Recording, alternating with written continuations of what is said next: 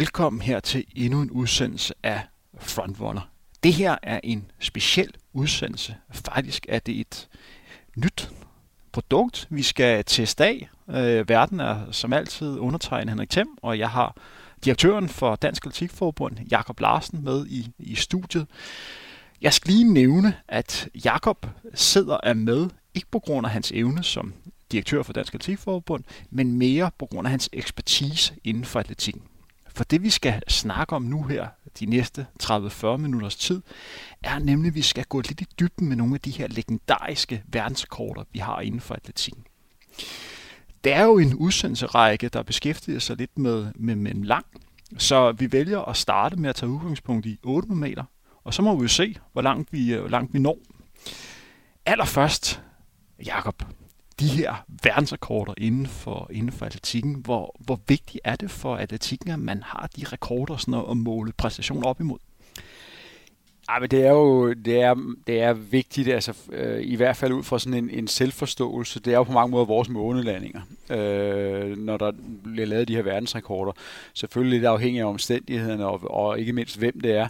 Men det er der, hvor man, man øh, det, er ligesom, det er det eneste tilbage, der, der ikke er opdaget endnu. Det er vores tids opdagelsesrejsen. Ikke? Øh, folk, der prøver noget, præsterer noget, som aldrig er set før. Øh, fascinationen det er der stadig, det betyder rigtig meget i atletikken. Og som sagt, den første verdensrekord, vi skal, skal snakke om, skal lige tage udgangspunkt i, at vi snakker i dag om, øh, om, om herrenes verdenskort.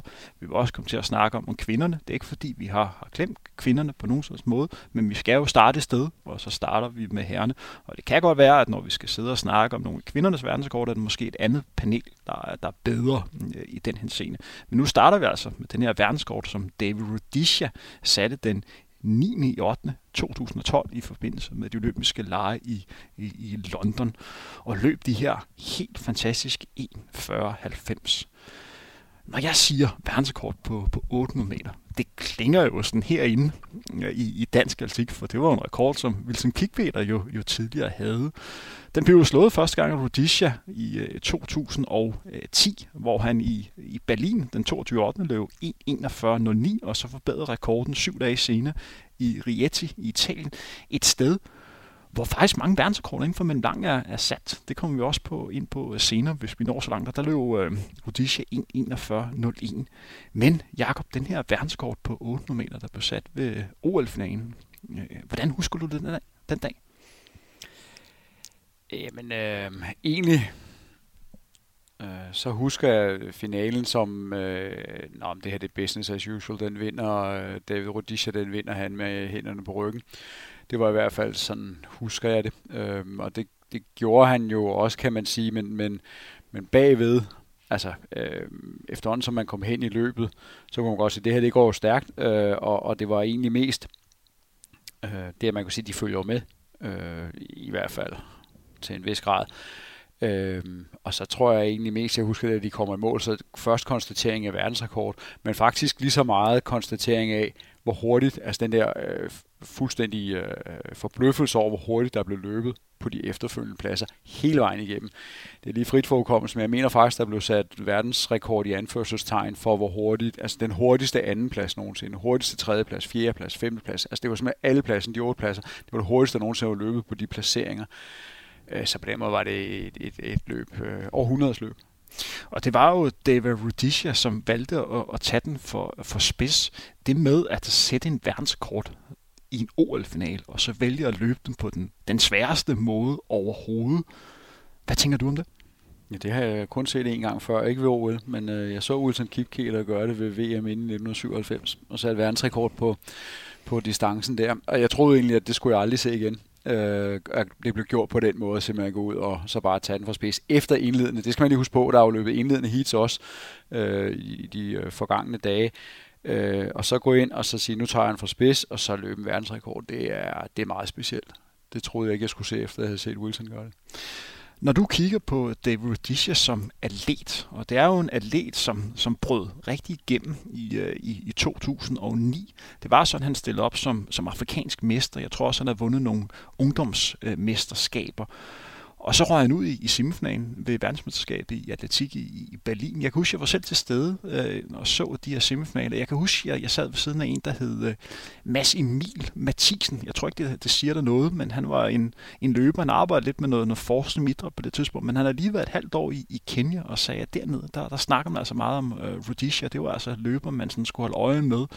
Og dengang havde jo Kipketer verdenskort med de her 1.41.11, som havde stået siden øh, 97. Og det var ham, man troede, der skulle gøre det. Han røg ud i, i indledende, eller nej, semifinalen der ved, ved VM.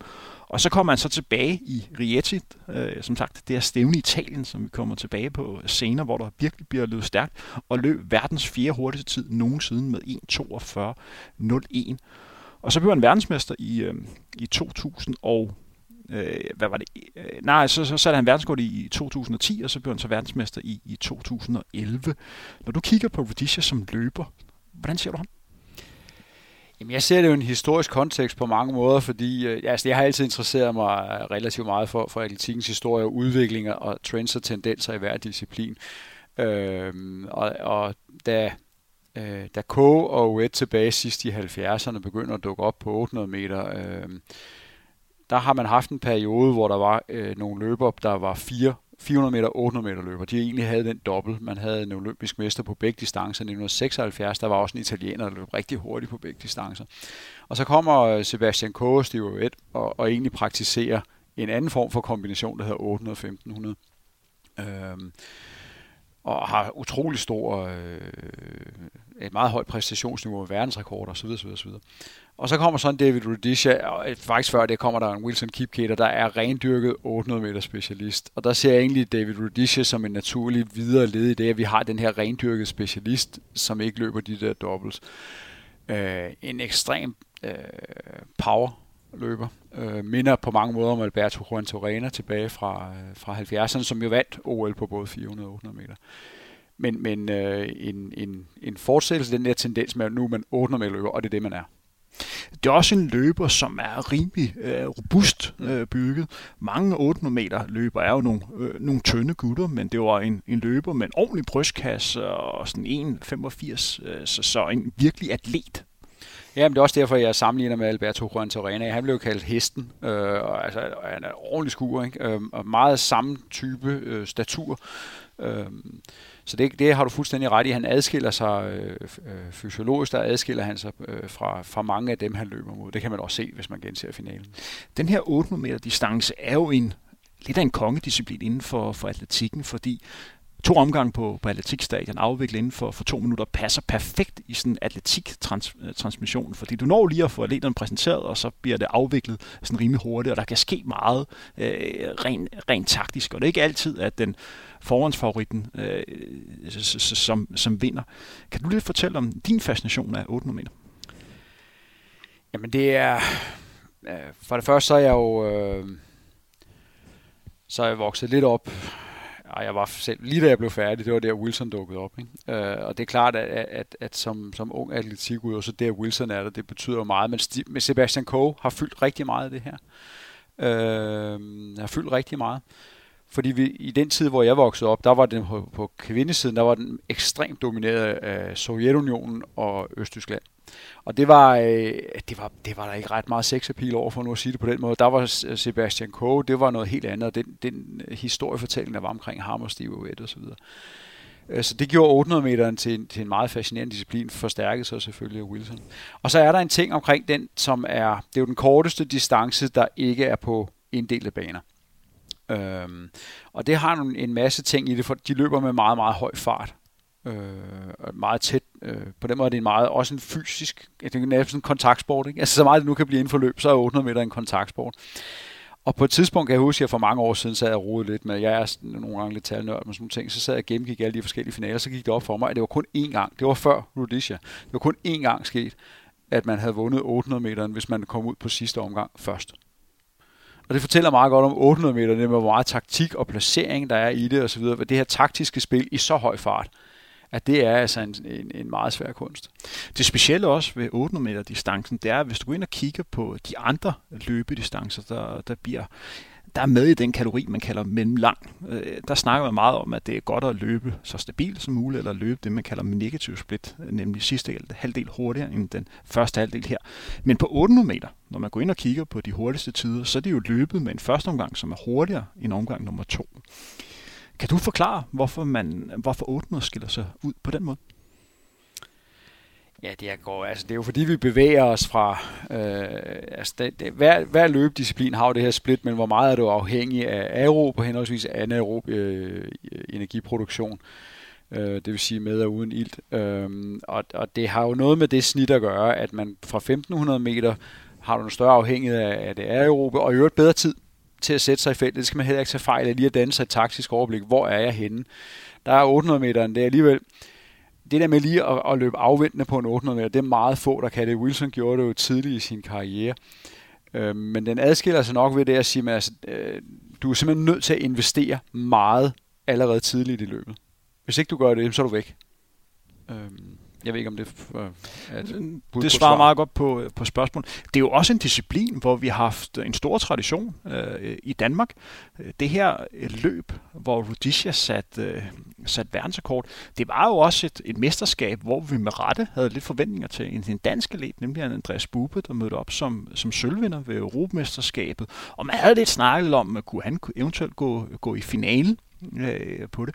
Vi har også tidligere, når vi går længere tilbage, haft stolte traditioner inden for 800 meter, udover selvfølgelig Wilson Kickpeter. Hvorfor er vi gode til 800 meter hjemme? Jamen, det ved jeg heller ikke, om vi er. Altså, det er vi jo, har vi jo været i, i nyere tid, især med Andreas, men historisk set har vi vel nok været stærkere på 1500 meter faktisk. Øh, så, så jeg vil næsten gå imod at sige, jeg så opfatter egentlig Andreas Bube som, og så Wilson Kipketer en helt særlig sag selvfølgelig, ikke? men, men øh, jeg opfatter egentlig Andreas Bube som en undtagelse, fordi vi historisk set har været meget stærkere på 1500 meter. Der har vi haft en lang række øh, meget stærke løbere. Og jeg tror, og det her det er totalt lommefilosofi, øh, men det, altså man skal, ikke, man skal huske på, at Andreas Bube kommer fra sprint. Øhm, og og øh, det er lidt ligesom, når vi har rigtig mange gode 100 meter løbere. Så går der et par år, så får vi flere gode 200 meter løbere. Når vi har rigtig mange gode 400 meter løbere, så går der et par år, så får vi gode 400 meter hækkeløbere. På den måde 800 meter, det er også et sted, hvor man kan vælge at flytte hen, hvis det ikke rigtig lige lykkes på de primære discipliner, så man godt kunne argumentere for, hvor 400 meter og 1500 meter ligger rundt omkring. Så bliver det på den måde et sted, hvor man mødes, øh, hvor man flytter hen, hvis det andet ikke rigtig flasker sig. Om det har noget, altså om det er, det er totalt ombogsfilosofi, men, men det er måske sådan, jeg ser det, at, at i en dansk kontekst, så det, har det været sådan der. Hvis vi går ind og kigger på isoleret, og så fokuserer på den her tid, som David Rhodesia øh, løb, de er 1.40.90. Hvor god verdensrekord er det? Hvis man sådan måler med nogle af de, de andre rekorder, er det en, hvis du skulle lave en top 3 over de bedste verdensrekorder, det, det er jo svært at sammenligne, men det er en af, er det en af de, de rigtig gode. Der er jo ingen tvivl om, når vi kommer lidt længere frem i den her snak og går ind og kigger på, på herrenes 3000 meter, så vil vi med sikkerhed blive enige om, at det her det er en helt ekstraordinær uh, rekord. Er 8 meter rekorden det? Altså vi taler top 3 i alle mændenes atletikdiscipliner, nej, det synes jeg ikke der. Hvis vi går ind og kigger på, på fremtiden, har vi nogen atleter, som er i stand til at kunne slå den rekord inden for de, de nærmeste år? Hvis jeg lige kort lige skal rise op, det var jo sådan ved, ved den her lejlighed, der havde vi en Nigel Amos, som blev, som blev nummer to. Og på det her tidspunkt var han sådan 17-18 år og satte junior øh, verdensrekord og løb 1.41.73. Han har haft nogle lidt, øh, lidt sjove år. Han har, øh, han har virkelig præsteret på højt niveau, men også haft nogle år, hvor han virkede lidt som om, han ikke helt var der rent motivationsmæssigt. Han har de senere par år øh, været en del af det Oregon Project i USA, og han virker som om, han har arbejdet lidt med også hans løbestil.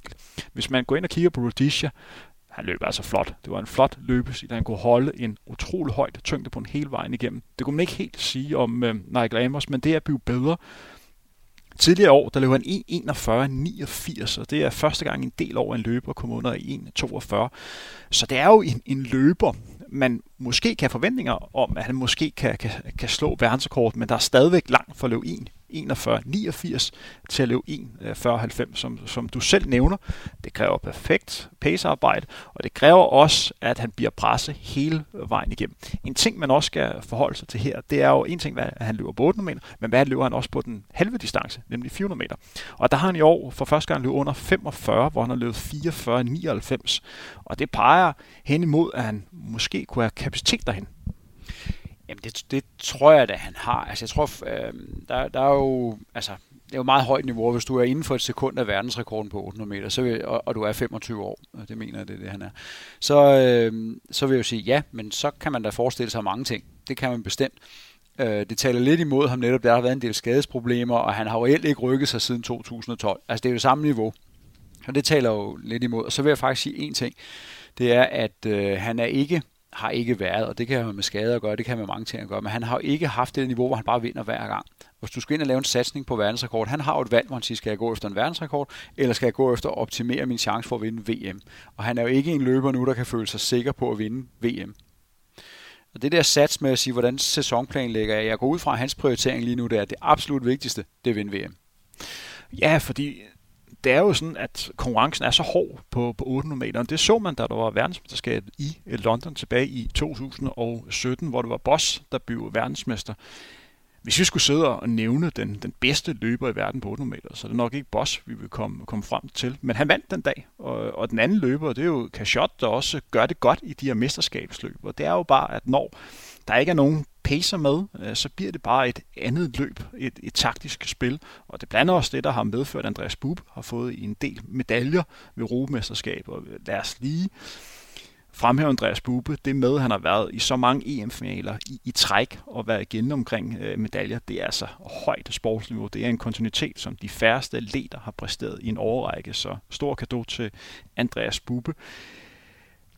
Hvad er status egentlig talt med, med David Rudisha? Han, han er vel stoppet nu her. Han, han vandt OL-guld i, i 2016, men øh, ja, det er ikke så meget, man har hørt frem. Nej, altså det, det har jo forlyttet, at han har været rigtig pladet af skader, og så kommer der nogle gange lidt besked om, at nu er på vej tilbage, og så alligevel ikke, og så videre, så videre. Så jeg er faktisk, øh, jeg kan ikke mene at have set, jeg mener ikke at have set at sige, okay, nu er det nu, nu kommer han, og så videre. Så, så, så hvis du spørger mig her nu, så vil jeg sige, at det er nok ved at være det. Ja, og en anden løber, vi skal også holde øje med, det er en Amuel Courier, øh, som har en personlig rekord på 1.42.05. Også en, en forholdsvis ung løber. Det, der er mere interessant her, det er, at han har en 400 meter PR, som hedder 44.21. Når vi er dernede og snakke, så har han kapacitet til også at kunne løbe, løbe rigtig stærkt. Jakob, bliver verdensrekord på 800 meter slået ind for næste år? Næste par år? Nej. Lad os gå videre til endnu en verdenskort, en rekord, som vi begge to er fascineret af. Det ved jeg. Det er verdensrekorden på 1500 meter sat af Hicham Elke Rutsch, som har løbet 3.26.00. Det gjorde han den øh, 14. Juli 1998 i Rom det her det er jo en af de rigtig store legender inden for, for atletikken. Du sidder og smiler over hele hovedet. Kan du forklare, hvad der er så specielt med Hicham Elgeruch? Jamen for mig i hvert fald, der er det, øh, at han var jo altså alt dominerende på den distance. Det var jo fuldstændig ligegyldigt, hvad de valgte i en periode sidst i 90'erne og start øh, 0'erne, hvor der var rigtig mange stærke løber. Stærke løber. De, det var ligegyldigt, hvad de smed efter ham. Altså så vandt han jo. Øh, de prøvede at løbe langsomt, prøvede at holde tempoet nede. Jamen, han kunne løbe solo, han kunne løbe under 3.30 solo, det var ikke noget problem. Så kunne de løbe langsomt, det var ligegyldigt, han var den hurtigste afslut. Ligegyldigt, hvad folk smed efter ham, så vandt han. Men han vandt ikke OL-finalen 1996. Styrtede han undervejs. Tabte han. OL-finalen 2000, der bliver han sensationelt overspurgt. Han har vundet samtlige 1500 meter løb imellem de to finaler. Han vinder samtlige 1500 meter i år 2001, 2002, og så tror jeg, jeg kan ikke huske, om han taber en i 2003, men man fornemmer i hvert fald, at nu begynder, det, øh, nu begynder fundamentet at skride under ham, for i 2004, der taber han det sidste 1500 meter løb inden OL. Og det var ligesom ved at være sidste udkald, hvis han skulle være olympisk mester. Øh, men den vinder han, og han løber den jo reelt fra spids. Så på et tidspunkt, hvor man tænker, at han er færdig, de, han, han får den ikke. Øh, så tager han for spids. Det, det er noget af det smukkeste, jeg har set i atletik. Det var... Og det var jo en, en 1500 meter finale i Athen, hvor han de sidste 800 meter er i stand til at kunne løbe hver 800 meter hurtigere end den forrige. Og han kommer ind i et drabeligt spurtopgør med en anden legende inden for atletikken, nemlig Bernard Lagat, der på det her tidspunkt, han, han er vel ikke blevet amerikaner nu, han, han er vel kenianer på, på det her tidspunkt, ja. og de ligger og kæmper virkelig om, hvem der skal først over stregen. Og det var en, en kæmpe triumf for Elke Rutsch, øh, som fire dage senere blev olympisk mester også på, på 5.000 øh, medier, og trak sig tilbage efter, efter det her løb. Men holdt lidt fokus på den her verdensrekord, der hedder 3.26.00. Hvor god rekord er det? Ja, den er fantastisk god. Øh om, apropos hvad vi talte om tidligere, om det er top 3, det kan jeg godt have min usikkerhed ved, men den, men den, er, øh, den er meget, meget stærk. Jeg vil sige, altså det, alene det, at vi i dag taler om, når folk ryger under 3, 3.30, det er, øh, det er noget helt særligt. Ikke? Jamen, han løber altså 4 sekunder hurtigere end det på under fire omgange. Det er det, vi taler om. Øhm, så når vi, når vi taler om før, vi havde Nigel Amos, der er inden for et sekund, det er jo på to omgange. Men så skulle man jo være inden for to sekunder på 1500, mindre end det endda. Altså folk løber bare ikke 3.27 for tiden. Og da han satte rekorden, det var en rekord, som Marcelli øh, havde øh, før, der hed den 3.27.37. Jeg skal også lige nævne, at Elke Rutsch har også to andre øh, verdensrekorder. Han har jo verdensrekorden på, på 2.000 meter, der hedder 4.44, og så måske den mest legendariske af de to, nemlig verdensrekorden på mile på 3.43.13, som også er en modbydelig hurtig tid. Og det er jo sådan, hvis du går ind og kigger på de her 3.26.00, og så er fokus på, hvor hurtigt man skal løbe på sådan en atletikbane, så er der altså hver omgang, der skal løbes i lige underkanten af 55 øh, sekunder, så det er altså rigtig, rigtig hurtigt tempo. Hvis, du nævnte jo øh, tidligere om den her dominans, han havde øh, i perioden fra 1996 til 2000. Men der er jo sådan, at der var jo en dansk løber, som, som slog ham på, på mejlen ved sæsonafslutning i 1997, nemlig Robert K. Kan ja. du huske den dag? Ja, det kan jeg godt. Øh, altså, Robert øh, K. Andersen havde jo haft et, et formidabelt 1997 øh, og løb 3.31 på 1.500 meter og har en fantastisk fremgang. Øh, stor præstation af ham og, og, og hans træner, der var Thomas Nolan dengang. Øh, men alligevel, altså 3.31, ikke? og så, så taler vi om verdensrekord, der 3.26. Øh, der er jo forskel. Men så får man øh, sæsonafslutningen. Øh, Grand Prix-finalen var i Japan, øh, og der samles så de bedste løbere og har så sådan et finale løb, og det var på mejlen. Og det, altså, ja, det virkede lidt som om, nu ville folk gerne have ferie, for det blev enormt langsomt løb i forhold til, til det her niveau. Og det ender simpelthen med, at Robert han overspurgte øh, øh, Hikam El det er jo den eneste gang, faktisk, at El tabte imellem de to OL-finaler. Det er fuldstændig afsindigt, og jeg tror, at vindertiden er 4-0-4 eller sådan noget lignende, øh, hvilket jo er øh, meget langsomt for dem her. Øh, desværre blev Robert jo så øh, meget pladet af skader, så vi fik aldrig rigtig mere at se fra hans side på det niveau, men det var, det var stort. Det skal også lige nævne, at når man går ind og snakker om Hicham El øh, bedrifter, han formåede at, at vinde verdensmesterskabet fire gange i træk. 1997, 1999, 2001 og 2003. Jeg sad lidt og, og prøvede at lave research på det. Jeg kunne ikke lige udenbart finde en atlet, som havde vundet fire guldmedaljer i træk. Jeg var lidt usikker omkring, om, om Mo Farah øh, havde, havde gjort det, men han har vundet verdensmesterskaber ved fire mesterskaber i træk, men det har været på forskellige distancer. Ja, bum. Altså, det, det, åh, der er jo nogen, der har vundet fire OL-guld i træk, og der er jo fire år imellem. Øh, VM er der jo to år, men, men det skal nu ikke tage noget for Hikam Elgeruts. Det er stadig en, en kæmpe præstation. Øh, og jeg synes, det er... Altså man skal stadig det var det, jeg, jeg var jo lidt inde på det under 800 meter, det her med, at han havde faktisk, han var så suveræn, så det her med at rent faktisk målrettet at kunne træningsoptimere i forhold til at forsøge at sætte verdensrekorder, fordi han bare vidste mesterskaberne. Altså han ville vinde. Altså han var så suveræn, selvom der også på det tidspunkt var andre rigtig stærke løbere.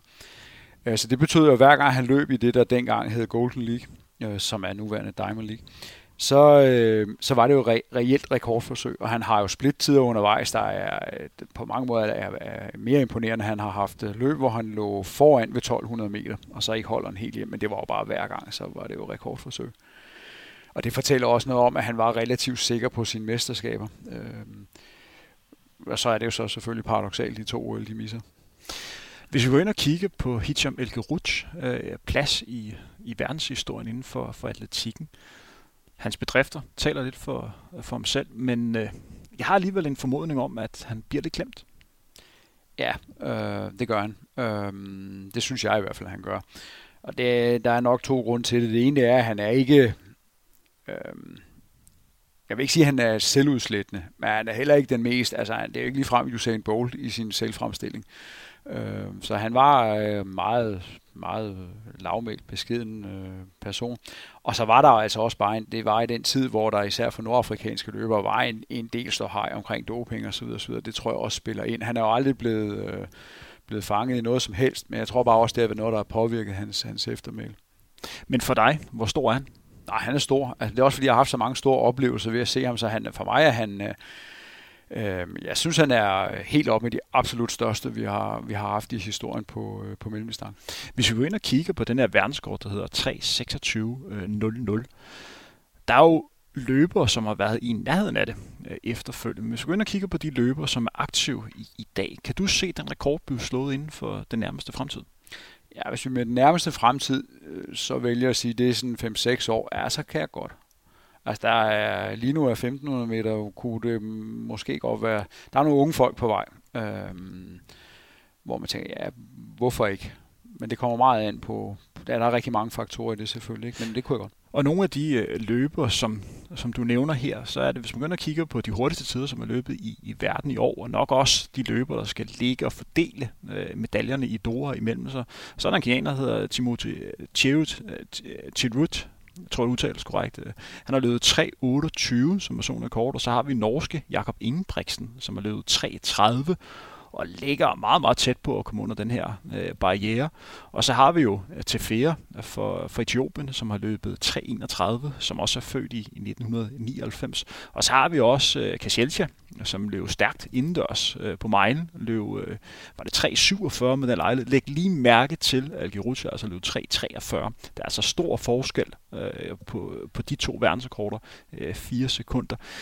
Hvis vi går ind og har fokus på Jakob Ingebrigtsen, er det en løber, hvor man kan have forventninger om, at han er i stand til at kunne slå den her verdensrekord. Det lyder jo helt vildt, at en nordmand, en norsk født løber, kan have verdensrekord på 1500 meter. Jeg har efterhånden lært, at man skal være meget varsom med at, at sætte begrænsninger på, hvad Jakob Ingebrigtsen han kan nå. Øh, yes, jamen hvorfor ikke? Altså, øh, personligt ser jeg ham faktisk som et stærkere bud på 5.000, hvis jeg skal være helt ærlig. Øh, men, men altså, nu er han jo 4 sekunder fra verdensrekorden, og han er 19 år. Ikke? Kan man forestille sig det? Ja, det kan man da godt. Der er rigtig mange faktorer, der spiller ind i det her. Også netop, altså, hvor, hvor, hvor, øh, hvor meget kan og vil de investere i et rekordforsøg, fordi det er reelt det, der skal til, at man optimerer i forhold til det. Og det handler også lidt om, hvor sikker er han så i forhold til mesterskaberne, og der er han jo ikke på plads endnu til det med at bare kunne sige, at jeg er stor favorit. Men hvis du lige kigger på med, med dit kendskab til, øh, til atletikken, og igen her, det er meget vigtigt, at dem, der sidder og hører det program, er sikker på, at I, I godt kan forstå det. Jakob sidder her ikke og snakker som direktør for Dansk Atletikforbund, men fordi han har en kæmpe øh, kompetence inden for atletikken. Hvis du var Jakob, og øh, hvad kan man sige, var en del af hans bagland. Hvad vil I så have fokus på nu her? Er det at få øh, medaljer til mesterskaber, eller prøve at se, hvor hurtigt man kan løbe? For det er vel forskellige måder, man sådan skal angribe sådan en sæson på. Det kan det i hvert fald være. Øh, det afhænger jo lidt af, hvor god, hvor stærk er modstanderfeltet, ikke? Øh, generationen, om du vil.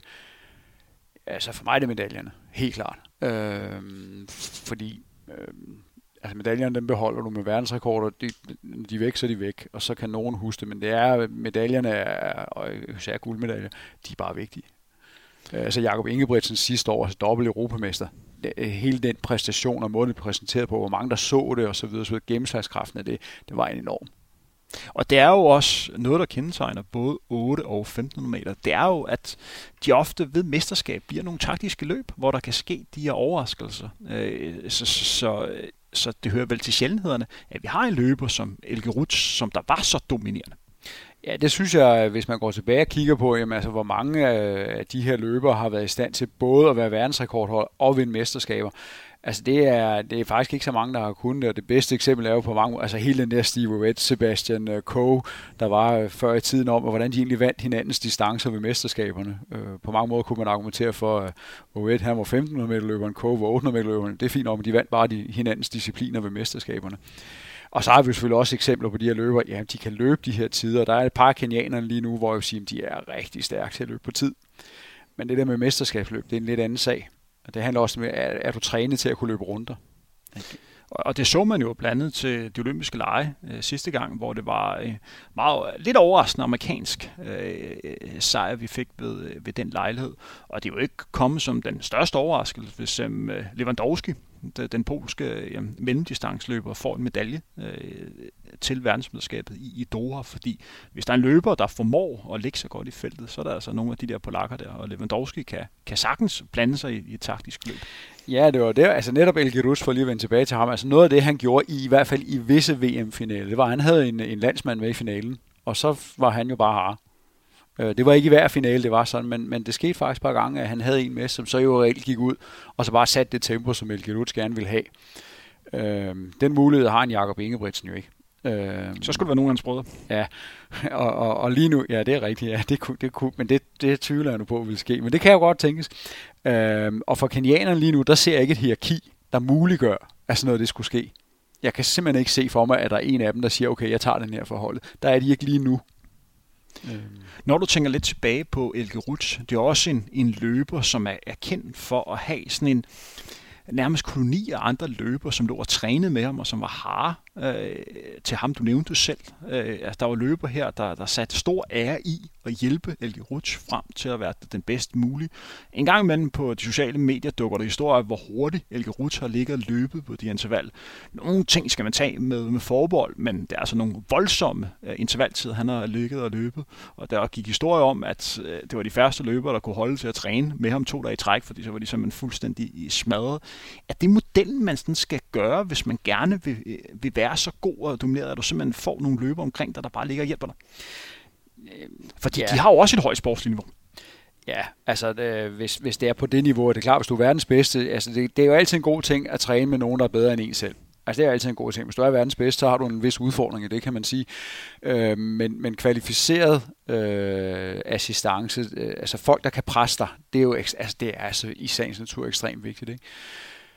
Jeg synes det her også, øh, men, men der ligger rigtig meget i øh, den samtid, du er i. Øh, hvordan kan man forvente, at mesterskaberne vil være? Øh, hvordan kan man forvente, at sæsonen er lagt op, og så videre, så videre. Al den her planlægning spiller også ind i alt det her. Og så er vi også, altså Elgerud leder også i en lidt anden tid. Altså siden da er det blevet mere og mere almindeligt øh, med, med træningsgrupper på tværs af landet. Vi har mange flere kommersielle, øh, øh kommersielle operatører i forhold til træningsgrupper osv. osv.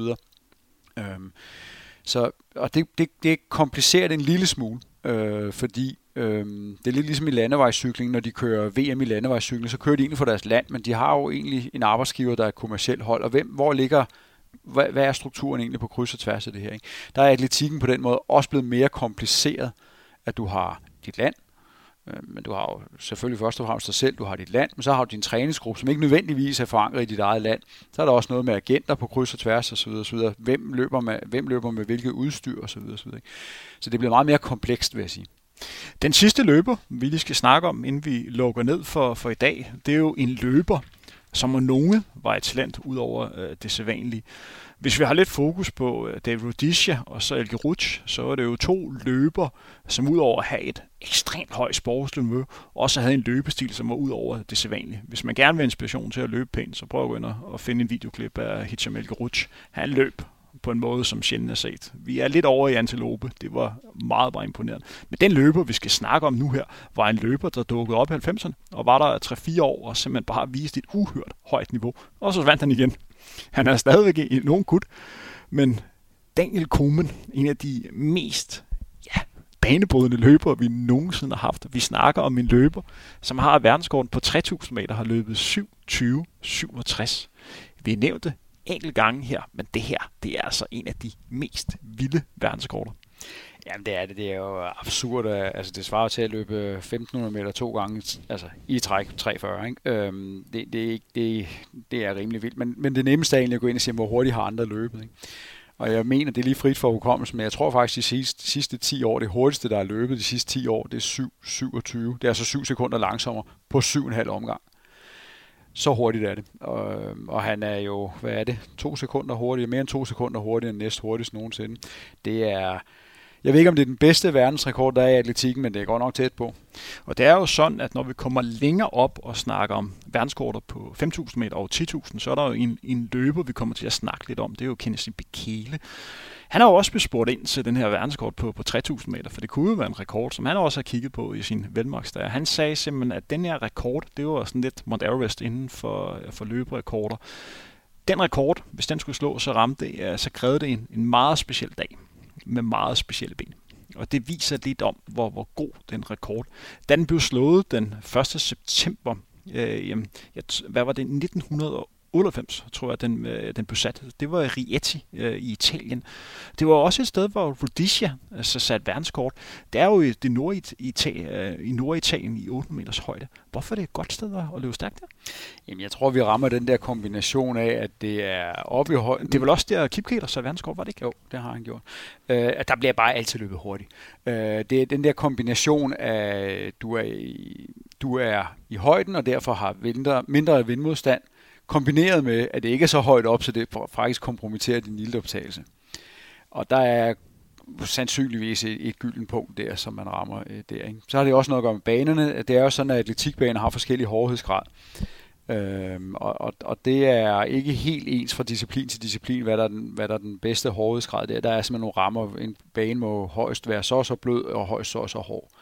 Og der, øh, der er Rieti også bare en god bane til mellemlang. Og da han sat den her verdenskort, så blev den løde på en lidt speciel måde, fordi han lagde ud og løb de her 60 øh, per omgang, som indikerede en sluttid på, på 7.30, det er så 2.30 per kilometer. Hvis det var i dag, så er det været et rigtig, rigtig hurtigt udgangstempo. Og så gradvist blev tempoet øget, og den sidste par kilometer blev sådan spurte hjem i, i 2.21. Et fuldstændig vanvittigt løb, han havde ved den lejlighed. Jeg tror, det var de sidste fem omgange, han, han løb øh, helt alene og slog Marcellis verdenskort med, med fire sekunder. Han er også den eneste løber, der igennem tiderne har været stand til at kunne løbe ikke bare en mil, men to mil i træk under fire minutter. Han har verdenskortet på, på to miles på 7.58.61, og det er altså en fuldstændig unik øh, bedrift. Det her har mere Daniel Kumpel. Han er vel en af de bedste løbere gennem tiderne. Jo, men man sidder stadig også med den der, ah, det kunne være så godt, og så alligevel. Øh, han dukkede op i 1994 til øh, U20-VM. Jeg kan huske, jeg var der. Jeg, jeg var der af, af uansagelige årsager, var jeg faktisk ved det mesterskab, og så ham løbe. Og det var sådan, ja, han løb jo hurtigt, men det var ikke, øh, altså, det var, hvad det var. Det var ikke på den måde i, i øjenfaldene. Men så sker der bare noget året efter, da han så øh, bliver 20. Og så udviklede sig ekstremt hurtigt. Men det dør også ret hurtigt ud. Så han bliver jo i løbet af de her få år, man har jo en fantastisk anden halvdel af 90'erne der med verdensrekorder til højre og venstre. Alle mulige mennesker der. Altså, vi har jo verdensrekord på 10.000 10 meter og alt muligt. Øhm, fantastisk OL også i 96 med Heile, Geber Selassie, der vinder dobbelt, osv. osv. Det var en guldalder på mange måder. Komen er en stor del af det her med verdensrekord. Øhm, man bliver skadet. Øhm, og, og reelt, så lige så hurtigt han dukkede op, faktisk der fra, fra 94 til 95, lige så hurtigt er han jo væk igen. Og øh, I kan jo nok høre det, hvis han var øh, U20 i 94, og så reelt er væk inden årtusindskiftet. Det er jo ikke nogen lang karriere. Nej, det var ganske få år, han var øh, på toppen, og det er altså en løber, som er født den 17. maj 1976. så, så, så, så det var en løber, der på rekordtid nåede virkelig at skrive sig ind i, i historiebøgerne. En ting, som man også kan måle, om en tid er god, det er, om der er nogle løber, som er i nærheden af at kunne slå den i dag, om, om rekorden ental er til at, at, at blive slået. Jakob, vi kan jo ikke nævne en løber, der er i stand til at slå den rekord, kan Nej, altså det eneste, fordi det, har, det vil jeg give dig fuldstændig ret i, altså det eneste, man kan sige, der tæller for, at nu kan der måske begynde at ske noget, det er den beslutning, der er truffet nu om, at Diamond League fremover øh, har 3.000 meter som den længste disciplin. Det vil sige, at 5.000 meter bliver ikke Diamond League, det bliver derimod 3.000 meter, øh, som kommer ind og overtager den det kan jo måske betyde, at vi kommer til at se flere. Vi skal for det første se flere øh, 3.000 meter løb. Øhm, og så er der, der er en ung generation af løbere lige nu, øh, meget unge, altså øh, Salomon Berega og Kajelta, som vi allerede har været inde på, øh, for den sags skyld også en Jakob Ingebrigtsen, hvor man siger, okay, det vi jo har brug for, det er 5-8 unge løbere på meget, meget højt niveau, hvor er 1, 2, 3 af dem lige tager det næste skridt. Men der er godt nok lang vej til 27. Ja, for det er en af de mest bemærkelsesværdige resultater, der er lavet de, de senere på år, en af de løber, som du nævnte her. Det var jo, altså, som regel bliver der, har man forventning om, at til de her store Diamond League-stævner, der bliver løbet stærkt. Men der bliver løbet stærkt til et Grand Prix-stævne i Jødeborg, og Kaselja alene stort set. Han løber i hvert fald øh, alene de sidste fem omgange. i stand til at løbe 7-28 i sådan en vindblæst øh, øh, september, nej, augustdag i, i det svenske og løber en af de hurtigste tider, der har løbet hvad, i sådan 4-5 år. Det viser vel også, at det er en løber, som har mulighed for at kunne øh, komme derned af, men det er stadigvæk en tid. 27, det er simpelthen så hurtigt. Ja, jamen det er det. Altså, jeg tænker også, at i første omgang, så skal vi se, om der er nogen af dem, der kan blive næst hurtigst øh, i historien. Ikke? Det er 7-22, tror jeg. Øh, så lad os se. Men altså, det gode ved lige nu, det er, at, at mellem langt på mange måder lige nu er på vej til at blive sådan en young man's game. Der er virkelig mange unge, stærke løbere lige nu, ikke? og det bliver rigtig interessant at se, hvem er det, altså lad os sige 10 stykker der, hvem af dem tager, tager lige det næste skridt. Øh, fordi så, så øh, lad os så se, ikke? men det er selvfølgelig nok mest 5.000 meter, der i første omgang står for skud der. Fordi det er jo en rekord, når man går ind og siger 7.20. Altså, man er jo meget fascination af det der med, at man skal løbe en omgang på banen på under 60 sekunder. Og, og når man kan løbe 7.20 på en 3.000 meter, så kan man vel også godt snakke om, at den her løber, hvis han var holdt sig skadesfri, han måske var i stand til at kunne udfordre de her 12-30 på, på 5.000 meter, hvor man er i stand til at under 60 øh, per omgang. Øh, det nåede han jo aldrig øh, at gøre, men det er jo der, hvor tiden nogenlunde svarer hen. Fordi mm. rekorden her er jo bedre end 5.000 meter rekorden, så, som Be- Bekele har. Så det viser bare, at det her det er altså en af de helt store rekorder. Ja, altså øvrige sammenligning for uden, ikke? men nu talte vi tidligere om den her, det her ene år med Robert K. Andersen, hvor vi virkelig fik ham set shine på 1.500 meter. Det er jo lidt den samme fortælling omkring uh, Daniel Koeman, som dog nåede at sætte verdensrekord, men alligevel sidder man med den der fornemmelse af, at vi fik jo ikke set det, når det var bedst. Det kunne være blevet til mere, ikke? Ja, sådan lidt uforløst ja, øh, på en eller anden måde. Lidt som hvis Jakob Ingebrigtsen forsvandt den dag i dag. Ja, altså, det er fuldstændig rigtigt. Øh, fordi det er jo sådan lidt, hvor man kan se her et talent ud over ja. øh, det sædvanlige. Jakob, vi har været igennem tre verdensrekorder. Jeg håber, dem af jer derude, I kunne lide det her koncept. Som sagt, øh, hvis det er noget, som I kan lide derude, så er det noget, vi kommer til at gøre igen øh, fremover. Som sagt, det her det er jo for at få lidt mere sådan indblik i de her fantastiske verdensrekorder, vi har inden for atletikken. Vi går ind i et rigtig spændende år for dem af jer, der kan lide atletik. Meget snart har vi verdensmesterskab i atletik i, i Doha, øh, hvor der nok ikke bliver sat så mange verdensrekorder, men der vil alligevel atletik på absolut højeste plan. Så er vi verdensmesterskabet indendørs. Øh, før det er der også nogle crossmesterskaber, som også er værd at holde øje med. Øh, især at min Møller bliver spændende at se til Europamesterskabet cross. Og så har vi jo Europamesterskabet, og så har vi øh, OL, øh, hvor atletikken bare har en, en, en stor plads. Så hvis man kan lide atletik, så går vi altså ind i en rigtig godt år. Vi synes her på Frontrunner, og det synes Jakob heldigvis også, at der skal være mere fokus på de her rekorder, de her bedrifter, fordi det er på mange måder det, der gør atletikken specielt. Det er, at man kan mindes de her store bedrifter og de her store tider, og man på den måde kan finde fascination, og de unge talenter, som er derude, og de er der også i Danmark, på en eller anden måde får en masse øh, inspiration til at komme ud og øh, selv uh, træne for at se, kan det være mig, der kommer derhen? Og man kan jo bare slå en krølle til Norge, hvis der er en Jakob Ingebrigtsen i Norge, så kan der vel også være en øh, Jakob Ingebrigtsen i, i Danmark. Vi har jo nogle talenter på vej frem. Øh, blandt andet nogen, der, der viser fladet i, i Royal Run. Så, så, så meget kan ske inden for, for atletikken. Men tak til dig, Jakob, fordi du har lyst til at være med. Selv tak. Det var en fornøjelse. Og uh, tak til jer, der, der har hørt med. Undertegnet Henrik Thiem. Jeg siger tak for nu. Vi høres ved ingen længe.